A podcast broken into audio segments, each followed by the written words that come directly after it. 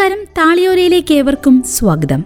താളിയോലയിൽ ഇന്ന് പ്രിയ ശ്രോതാക്കൾ കേൾക്കുന്നത് കെ ആർ മീരയുടെ ആരാച്ചാർ. തുടരുന്നു. ടാക്സിയിലിരിക്കുമ്പോൾ സഞ്ജീവ് കുമാർ മിത്ര കൈ നീട്ടി എന്റെ കൈത്തലം കവർന്നു. നമ്മുടെ ഹാങ് വുമൺസ് ഡയറി അവസാനിക്കുകയാണ്. എന്തു തോന്നുന്നു ചേതനയ്ക്ക് ഈ പരിപാടിയെപ്പറ്റി? ഞാൻ പ്ലസ് ടു പഠിച്ച ശേഷം വീട്ടിൽ കുത്തിയിരിക്കുന്ന വെറും ഒരു സാധാരണക്കാരി. അഭിപ്രായം പറയാൻ മാത്രം എനിക്ക് വിദ്യാഭ്യാസമോ ലോകവിവരമോ ഇല്ല. എന്റെ ശബ്ദത്തിൽ വിചാരിച്ചതിലേറെ നിരാശയും ദുഃഖവും കലർന്നിട്ടുണ്ടെന്ന് എനിക്ക് തോന്നി. അതിലെനിക്ക് ജാളിയും തോന്നാതിരുന്നില്ല. പക്ഷേ സഞ്ജീവ് കുമാർ മിത്ര എന്നെ അലിവോടെ നോക്കി. അങ്ങനെയല്ലെന്ന് എനിക്ക് തീർച്ചയുണ്ട്. വിദ്യാഭ്യാസമല്ല ഒരാളുടെ ബുദ്ധിശക്തിയുടെ അളവുകൾ പറയൂ എന്ത് തോന്നുന്നു? ആ പരിപാടിയെപ്പറ്റി. എനിക്കത് പുതിയൊരു ലോകം തുറന്നു തന്നു. ഞാൻ അയാളെ നോക്കി പതിഞ്ഞ ശബ്ദത്തിൽ മൂളി.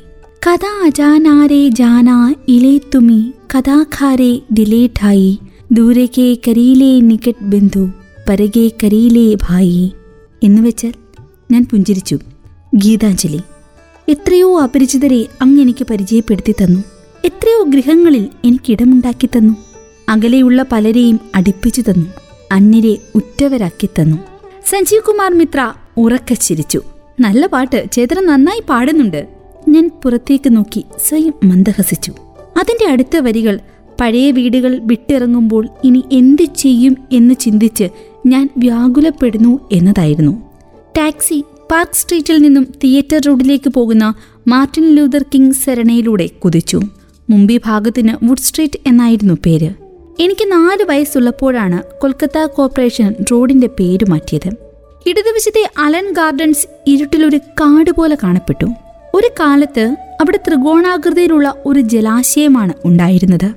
കുട്ടികൾ വീടുമെന്ന കാരണത്താൽ കോർപ്പറേഷൻ കിട്ടിയ ചപ്പുചവറൊക്കെ ഇട്ട് അത് നികത്തി. മൈലുകളോളം ചുറ്റളവിൽ രൂക്ഷവും ദുസ്സഹവുമായ ദുർഗന്ധം നിറഞ്ഞു. വീടുകളിൽ നിന്ന് ജനം ഒഴിഞ്ഞുപോയി.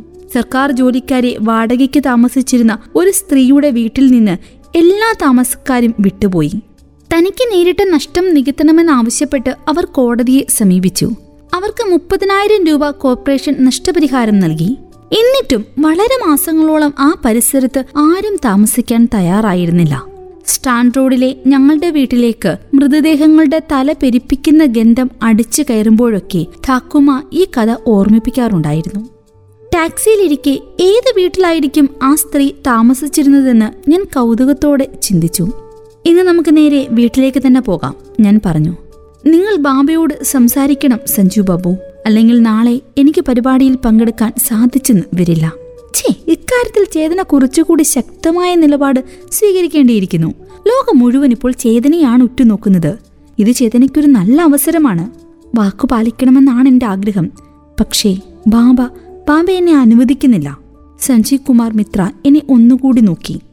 കറുത്ത കണ്ണട ഇരുട്ടിൽ വല്ലാതെ കറുത്തിരുണ്ടു പോയതിനാൽ അയാളുടെ കണ്ണുകളിലെ ഭാവം എനിക്ക് വ്യക്തമായിരുന്നില്ല. ഞാൻ മുഖം തിരിച്ച് പുറത്ത് ട്രാഫിക് വിളക്ക് പച്ചയാകുന്നതും കാത്തുകിടക്കുന്ന അസംഖ്യം വണ്ടികൾക്കിടയിൽ ഭിക്ഷയാചിക്കുന്ന കുട്ടികളെ നോക്കി. വാഹനങ്ങളുടെ പിൻഭാഗത്തെ ചുവന്ന വെളിച്ചത്തിൽ നനവുണങ്ങാത്ത ഉടുപ്പുകൾ ധരിച്ച് ഓടി നടക്കുന്ന കുട്ടികൾ വലിയ പാറ്റകളെ പോലെ ഉണ്ടായിരുന്നു. അശുതോഷ് മുഖർജി റോഡിലെത്തിയപ്പോൾ സഞ്ജീവ് കുമാർ മിത്ര വണ്ടി നിർത്തി പുറത്തിറങ്ങി. അയാൾ കടന്നു ചെന്നത് ബനൂത് ബിഹാരി ദത്ത് ജുവല്ലേഴ്സിലേക്കായിരുന്നു. ഞങ്ങളെ തിരിച്ചറിഞ്ഞ വ്യാപാരിയും വിൽപ്പനക്കാരും സന്തോഷത്തോടെ സ്വീകരിച്ചപ്പോൾ സഞ്ജീവ് കുമാർ മിത്ര വിടർന്ന ചിരിയോടെ എന്നെ മുന്നിലേക്ക് നീക്കി നിർത്തി.